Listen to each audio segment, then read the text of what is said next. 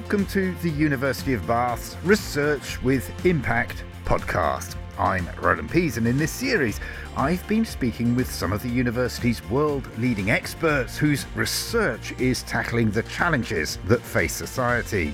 For this edition, I've been speaking to guests at the front line of reducing preventable diseases. I've been following the research of Professor Asel Sartbaeva for many years. She started out in an earth sciences department studying the most basic of minerals, quartz. It's what we see spread out before us in dirty form on the beach, sand.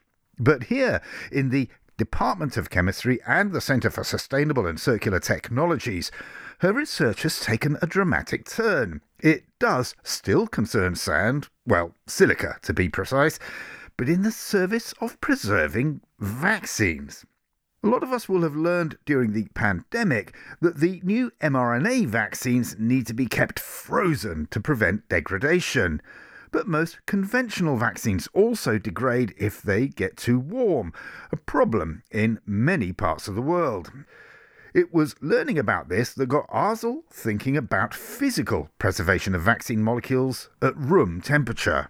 In 2010, I gave birth to my first daughter, and I took her to be vaccinated when she was three days old. And I observed that the doctor took out the vaccine from the fridge and injected my daughter. So, this is when I started questioning why vaccines have to be stored in refrigerators. I mean, I love that idea. Most of us oh yeah, thank you for looking after my child. you go into a bit of, you start thinking chemistry. Uh, yes, um, I guess it was a little bit crazy. I, I thought this was really interesting. Why? I, I knew pretty much nothing about vaccines apart from that they stop diseases.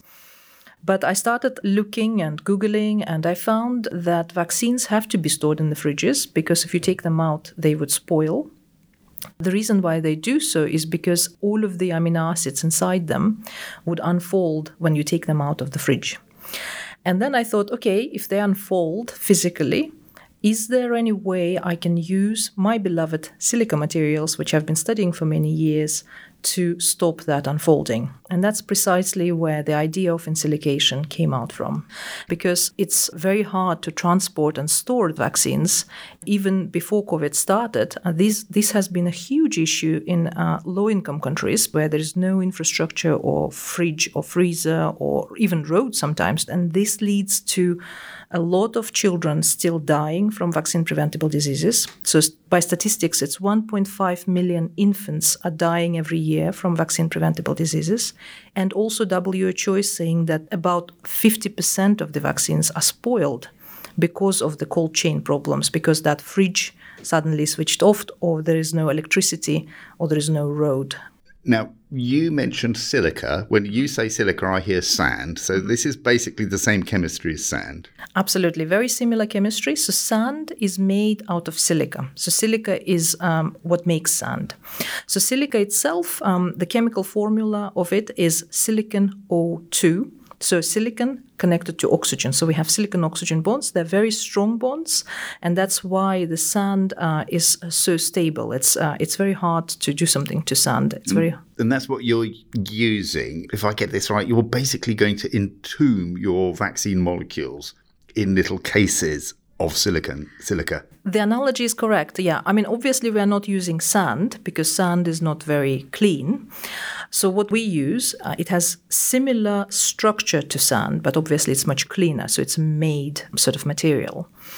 And yes, the analogy of entombing is very, very good one because we create a shell, a protective shell out of silica. We, we make it grow on the surface of the vaccine component, for example. Or it can be an antibody component, or it can be something else, a biological. And because it grows on the surface, it basically creates almost like a tailor made suit which prevents the vaccine from unfolding and, and subsequent spoilage. I mean, it was a great privilege to come to your labs a few years ago and you had a beaker of some of this silica stuff and it was just stirred up. It seemed incredibly simple and very quick. I think the whole process only took about 20 minutes. Mm-hmm. That's correct. Uh, the whole process actually takes even even shorter time now. We've per- we've been perfecting it. Obviously, we've been um, making the process as efficient as possible because we want to incorporate all of the vaccine in, and we want to make the process as short as possible because we don't want the vaccine out of the fridge for too long. So once it's been ensilicated, yes, uh, we can make a powder, or now actually we even can make a suspension of nanoparticles, a colloidal suspension, and that suspension can then be sent around and used uh, all around the world. We've done some experiments where we've sent it to other cities without refrigeration and then injected uh, into groups of animals, uh, mice uh, in this case and we've shown that even after being sent by normal post, it did not spoil and it has the same immune response in mice as from a normal vaccine. I mean, it sounds like you've got quite an armory of vaccines and antibodies and so on that you can work with now. What's the next step? How do you get through a famously conservative industry mm-hmm. to persuade people that it's actually worth doing this? What's what are you doing about that? Yes, so our plan is uh, following. We've decided that it's going to be much easier for us to start with uh, uh, animal vaccines because um, there are a lot more orally deliverable animal vaccines than there are orally deliverable human vaccines. And because silica is already FDA approved for oral delivery, it's going to be a far easier route for us to get into the body. So, what we want to do is we want to tackle first orally deliverable animal vaccines and we've already been speaking to the regulatory bodies who said to us because it's a platform technology, it's going to be far easier for us to get through regulatory hurdles if we can show to them that it works on two or three different vaccines. and to be fair, animal diseases are as important in a sense to human health as human diseases are. Absolutely, they are. Because, well, several reasons. One of them being that, well, a lot of the human diseases actually are zoonotic diseases. They're coming from animals, as, as we've seen with COVID and with MERS and SARS and others. And also because if we can prevent a lot of diseases in animals, then we will not need to use a lot of antibiotics in animals too. So in the future, it's going to make much healthier flocks for animals too to be able to vaccinate them. I mean, I imagine you've talked to the WHO, the World Health Organization, about this. Uh, how hopeful are they? You know, what yes. do they say to you?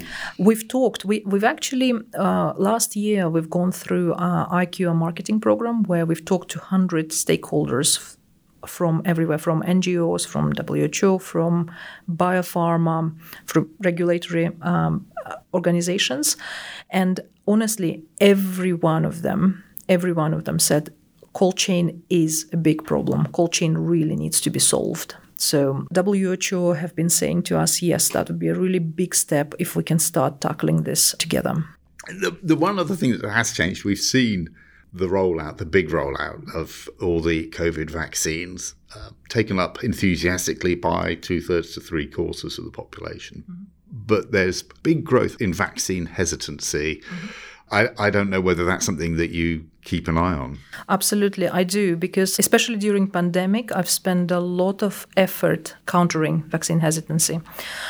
It's important because especially what's worrying is that we're seeing the highest levels of vaccine hesitancy in younger populations and that's really fueled by the social media. That is why I've been working very closely with uh, UNICEF in Kyrgyzstan, for example, to talk about vaccines, to uh, help people to understand how vaccines work, to help people to understand how safe they are, and to show that people who are working on the vaccines are normal people like us. A lot of this, I think, comes to us again, to scientists, to really explain it and to uh, make sure that people are informed. Wasn't there something about you getting involved with distributing some of these vaccines, the mRNA vaccines for COVID, through the international network? They offered the first shipment of Pfizer vaccines for Kyrgyzstan. It was very small shipments, something like on the order of 50,000. The Minister for Health came out and gave a press conference and said, oh, we, we can't possibly take these vaccines because we don't have uh, freezers, minus 80 freezers in the whole country.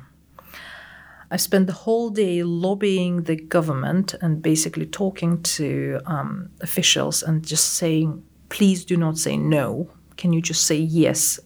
We can find you free. I, I, I, honestly, I've been looking up the how much the freezer costs. just, just it was crazy. I spent the whole day on this, and eventually got through to the um, vice prime minister. And uh, eventually, they've taken the vaccines after that.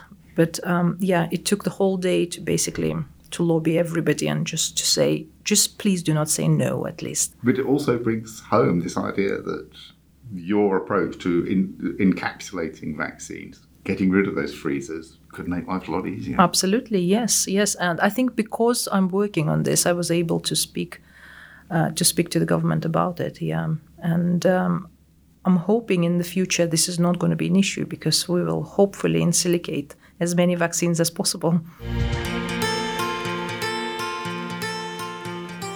I'm on my exercise bike following advice from my second guest, Dr. John Campbell. It's good for my muscles, of course, and my lung and blood circulation. But what's new to me is it may help me beat cancer by boosting my immune system. John first learned about this effect through epidemiology, matching cancer rates in the public to their levels of exercise. But now he's working with oncologists and their patients at the Royal United Hospital in Bath to see what he can learn about what's going on. He took me through the story in his office in the University Department for Health. Usually, we're told to avoid doing things smoking, eating unhealthy foods. But here I am telling you to do more of something, which is exercise. The more we exercise, the lower our risk of many cancers and a lower chance of dying of cancer. I mean, it's a very strange connection. First of all, there's evidence for this because you wouldn't be telling me. Absolutely. So, in one of the biggest studies done to date, in 1.6 million people monitored for a long period of time, there was a, re- a, reduced risk of up to 13 different cancer types. So many different cancer types are reduced in their incidence, but some cancers aren't. But the bit that really fascinates me is if you look at cancer mortality, there is no upper limit observed for the amount of activity that you can do uh, in terms of cancer risk uh, risk reduction of death. So you exercise lots and lots and lots and you in- continue to reduce your risk of dying of cancer. Okay, let's wind this back a little bit. So, first of all, are you talking about uh, the risk of getting cancer? This is a controversial area in our field. So, if you look at the data, the evidence suggests there is a reduced risk of a cancer diagnosis if you are conducting high levels of physical activity. In other words, I'm less likely to go to the doctor because I've got some kind of issue. Absolutely. But if you look at the types of cancers that are reduced in physically active people, not all are reduced. And this is where it gets a bit complicated. So some of the common most common cancers like lung cancer and breast cancer are reduced in physically active people. And those are very common. I mean, they're the dominant ones, I think. Is that right? That's right, yeah. But another common cancer, prostate cancer, is not reduced in physically active people. Physical activity can be defined as any bodily movement, and it tends to be either planned, so exercising, so going for a run, going for a bike ride, it could also be planned in terms of walking home from work, so commuting, but it also includes things like gardening and taking the bins out. That's good for me, but um, I mean, is it? I suppose do I need to exhaust myself? I'm not quite sure whether I need to go to the gym and really work out. Yes, it's a good point, and not everyone is aware that the World Health Organization and the UK government, the NHS, have set guidance on this. So we should all be trying to achieve a minimum amount of exercise or physical activity a week. So 150 minutes of moderate intensity exercise or at least 75 minutes of more vigorous intensity exercise.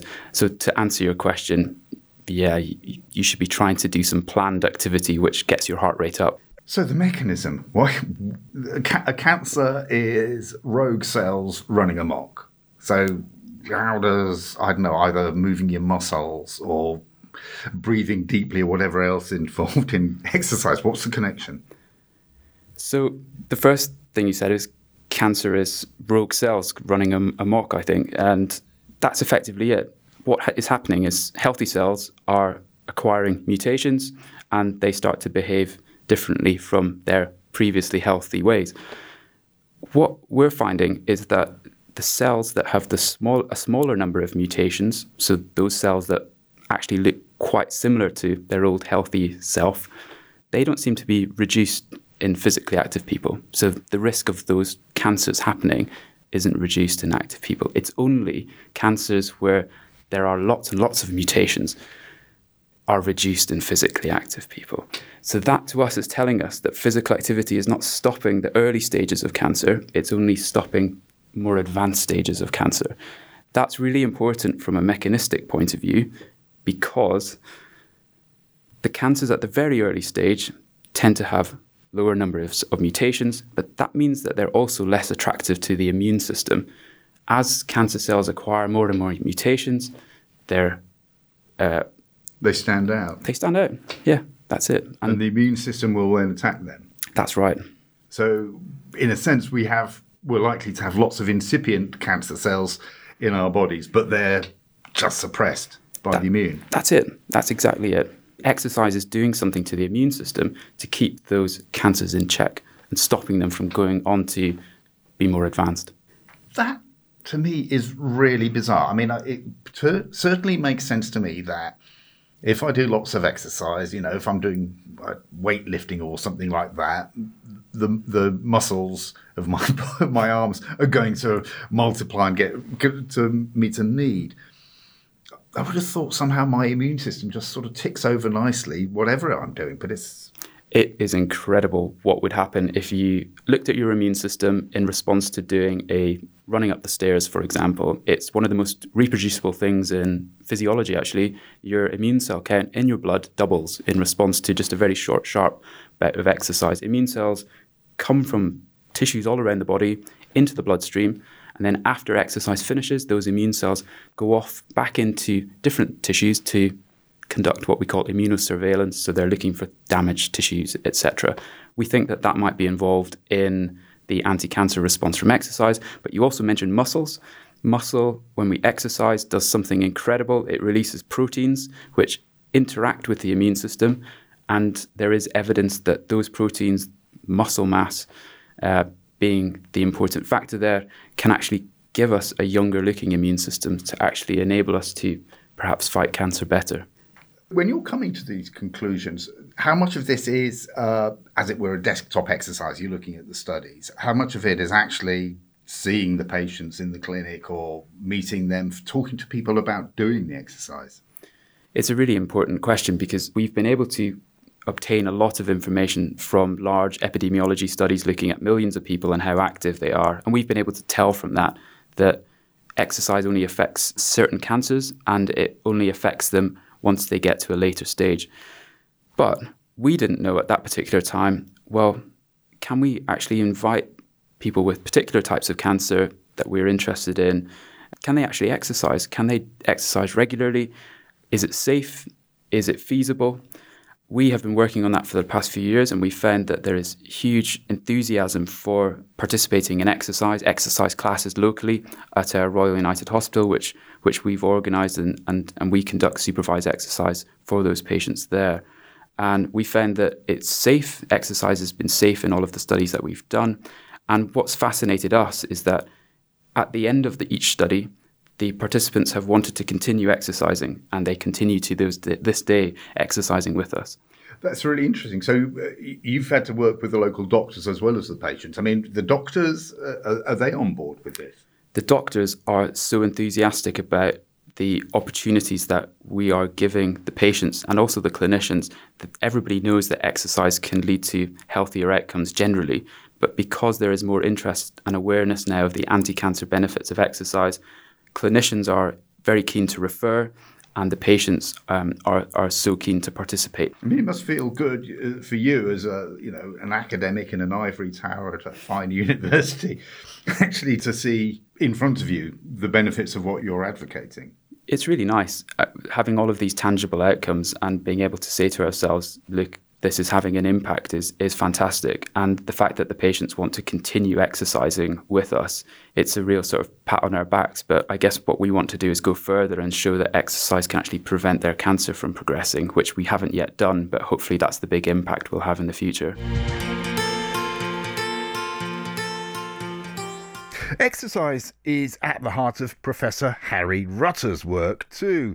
He started as a hospital doctor before moving into public health, founding the National Obesity Observatory. But now in the university's Department of Social and Policy Sciences, his focus is on what governments and local authorities can do to make exercise an everyday thing, removing barriers and building incentives into the roads and town plans around us.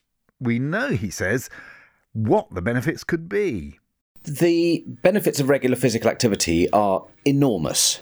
Uh, for some work that I've been involved in with the World Health Organization for over 20 years now, the first study we used was a large study from Copenhagen that looked at something like um, 8,000 people over about 15 years. And among the people who were regular cyclists, compared to people who were not regular cyclists, even when you adjusted for all kinds of other factors in their in their lives, whether they smoked or not, whether they did leisure time physical activity or not, uh, uh, the blood cholesterol, even when you adjusted for all of these kinds of things, the people who were regularly cycling to work were about almost 30% less likely to die in any one given year than the people who were not cycling. That's dramatic, actually. Absolutely. And that includes the elevated risk of getting killed on the roads as a cyclist. Um, so even when that's taken into account, and of course that risk is low in Denmark uh, because they've got good infrastructure, but even when that's taken into account, the the benefits of that regular physical activity are absolutely enormous. I mean, it's quite interesting. Though that's the difference between people who do and who don't cycle. So you can see the benefit in terms of am I going to is- install a cycle lane in my city? Presumably, you also want to know how many people will start cycling if you make that investment. I mean, this, this I presume, is part of the complexity of it all. Absolutely, and um, to some extent, there's a, a if you build it, people will come point. But uh, it's not just about whether or not you've got decent bike lanes. You've got to think about where the destinations are, how far people have to go, whether there's somewhere secure to lock your bike up at the other end. Um, and of course, we shouldn't only focus on cycling. Walking is, a, in many ways, a much more important intervention at population level, um, particularly appealing to people from older age groups in whom the added physical activity might be of even greater benefit. And, you know, so we're talking about traveling, walking, cycling, using cars, but presumably you see these kinds of issues cropping up in all kinds of aspects of our lives and our health. Absolutely. And um, I suppose what I now mostly do in my work is I focus on the application of ways of thinking about, ways of generating evidence in, ways of um, contributing to policy development, and ways of evaluating policies in the context of complex adaptive systems. Explain that. A, a complex in so, sort of so the one of the challenges that we face is that many problems feature multiple, multiple uh, interacting elements, but we tend to treat them in terms of those discrete elements, such as how do I get my bicycle from point A to point B? Well, I need a, a carriage on a train. Uh, I would say that we need to step back and see what's the system here which is actually about mobility. What are the journeys people need to make, and what are the most uh, beneficial, uh, effective, and cost effective over the medium and long term, as well as short term, approaches to addressing uh, individual level mobility and population level mobility. And what we then see is that that is a set of highly uh, interacting elements if you change one part of that system, it has ramifications and implications across the rest of the system. And complexity is really about stepping back from just saying, here's a simple linear path from A to B, and addressing, grasping, and um, engaging with the fact that there are many interacting elements. You can't control all of them, you can't fix a complex system but you can influence parts of that system to try and achieve uh, a, a better set of outcomes. one of the features of a complex system is that you get feedback loops. So, one of the feedback loops that we've seen, to go back to uh, active travel, is that uh, as parents have become more concerned about road safety, more parents are reluctant to let their kids walk or cycle to school. So, more children get driven to school. That puts more traffic on the roads. That makes the roads less appealing for walking and cycling, and so on and so forth. So, there's a negative or a harmful feedback loop there. Uh, but equally, one can push that the other way, and you can see what happens in places like Copenhagen, where that can be shifted around to become a virtuous circle. So, the more children who are engaging in active travel to school, the more pressure there is to build decent infrastructure. The more decent infrastructure there is, the more children are walking, cycling, and so on and so forth. One of your papers, which I was reading, was written in 2020, and it was looking at uh, public health post COVID. And there's a sentence in there which showed talked about how governments around the world had taken on the challenge of COVID, and this boded well for the idea that we would do things better post COVID. Um, I find it quite interesting that, in a sense, I feel that at the moment we see more actually how hard it is to sustain some kind of effort in terms of improving our health. You know, there's a sort of point where people get exhausted by even simple measures what we were referring to there was the fact that governments around the world had demonstrated that when faced with a huge, urgent challenge, they were able to step up to the plate and take radical action. And it killed probably 15 to 20 million people. So, you know, we're in the same ballpark as these diseases that you're talking about. Uh, and they dealt with it. They did. They addressed it. And um, uh, no, no one got everything right. Plenty of people got lots of things wrong. We will, uh, you know, everyone will deal with it differently um, uh, the next time we have a pandemic like that. But whether or not people got things right, there was radical action in countries around the world.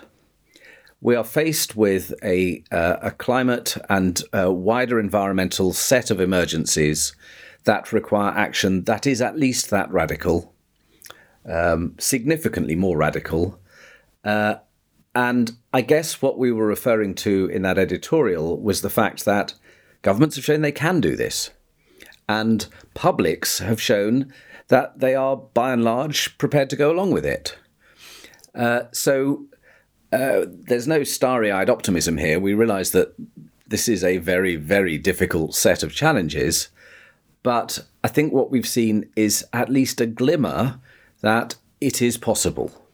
And I suppose what we're arguing for is that that glimmer is um, uh, seized, extended, uh, and acted upon so that the um, the massive threats we face, uh, absolutely in terms of non-communicable diseases, uh, unquestionably in terms of uh, the climate and other environmental emergencies, and crucially, in terms of whatever the next pandemic is going to be, uh, there are opportunities to address all three of those because they all interact. At the moment, we've we've got a set of things that tend to be working together in harmful ways. There are some real opportunities to flip those around and shift that dynamic so it goes from being a vicious cycle to a virtuous cycle when you're working with the government, when you're working with public health agencies in the UK, do you feel you're having the impact that presumably as a physician you'd see a patient cured and you'd know job done? Yeah, I mean it's um, who knows. Um, it's it's unquestionably less visible than um, treating someone and seeing seeing them get better. Uh, it's unquestionably over a much much longer time scale, and it's also, I mean, not that most doctors do things alone. Most doctors uh, or healthcare is very much a team activity as well as an individual level activity. So, but you know, there there are very very few things that anyone in public health can say. I did this, but what we can say is I contributed to this, and um, it's it's hard to disentangle one's uh, individual level contribution in terms of impact, but. Um, I, I do it because I want to make a difference, and I hope that I do. Professor Harry Rutter on the satisfaction of making a difference for people around the world. Effectively, a theme for this episode on some of the work at the University of Bath on improving health everywhere. And with that, thanks for listening to this University of Bath podcast, Research with Impact. If you want to find out more about the research projects I've been discussing in this episode, do visit go.bath.ac.uk slash research with impact, that's with hyphens, or follow at Uni of Bath. If you've enjoyed listening to this episode, please like and subscribe. See you next time.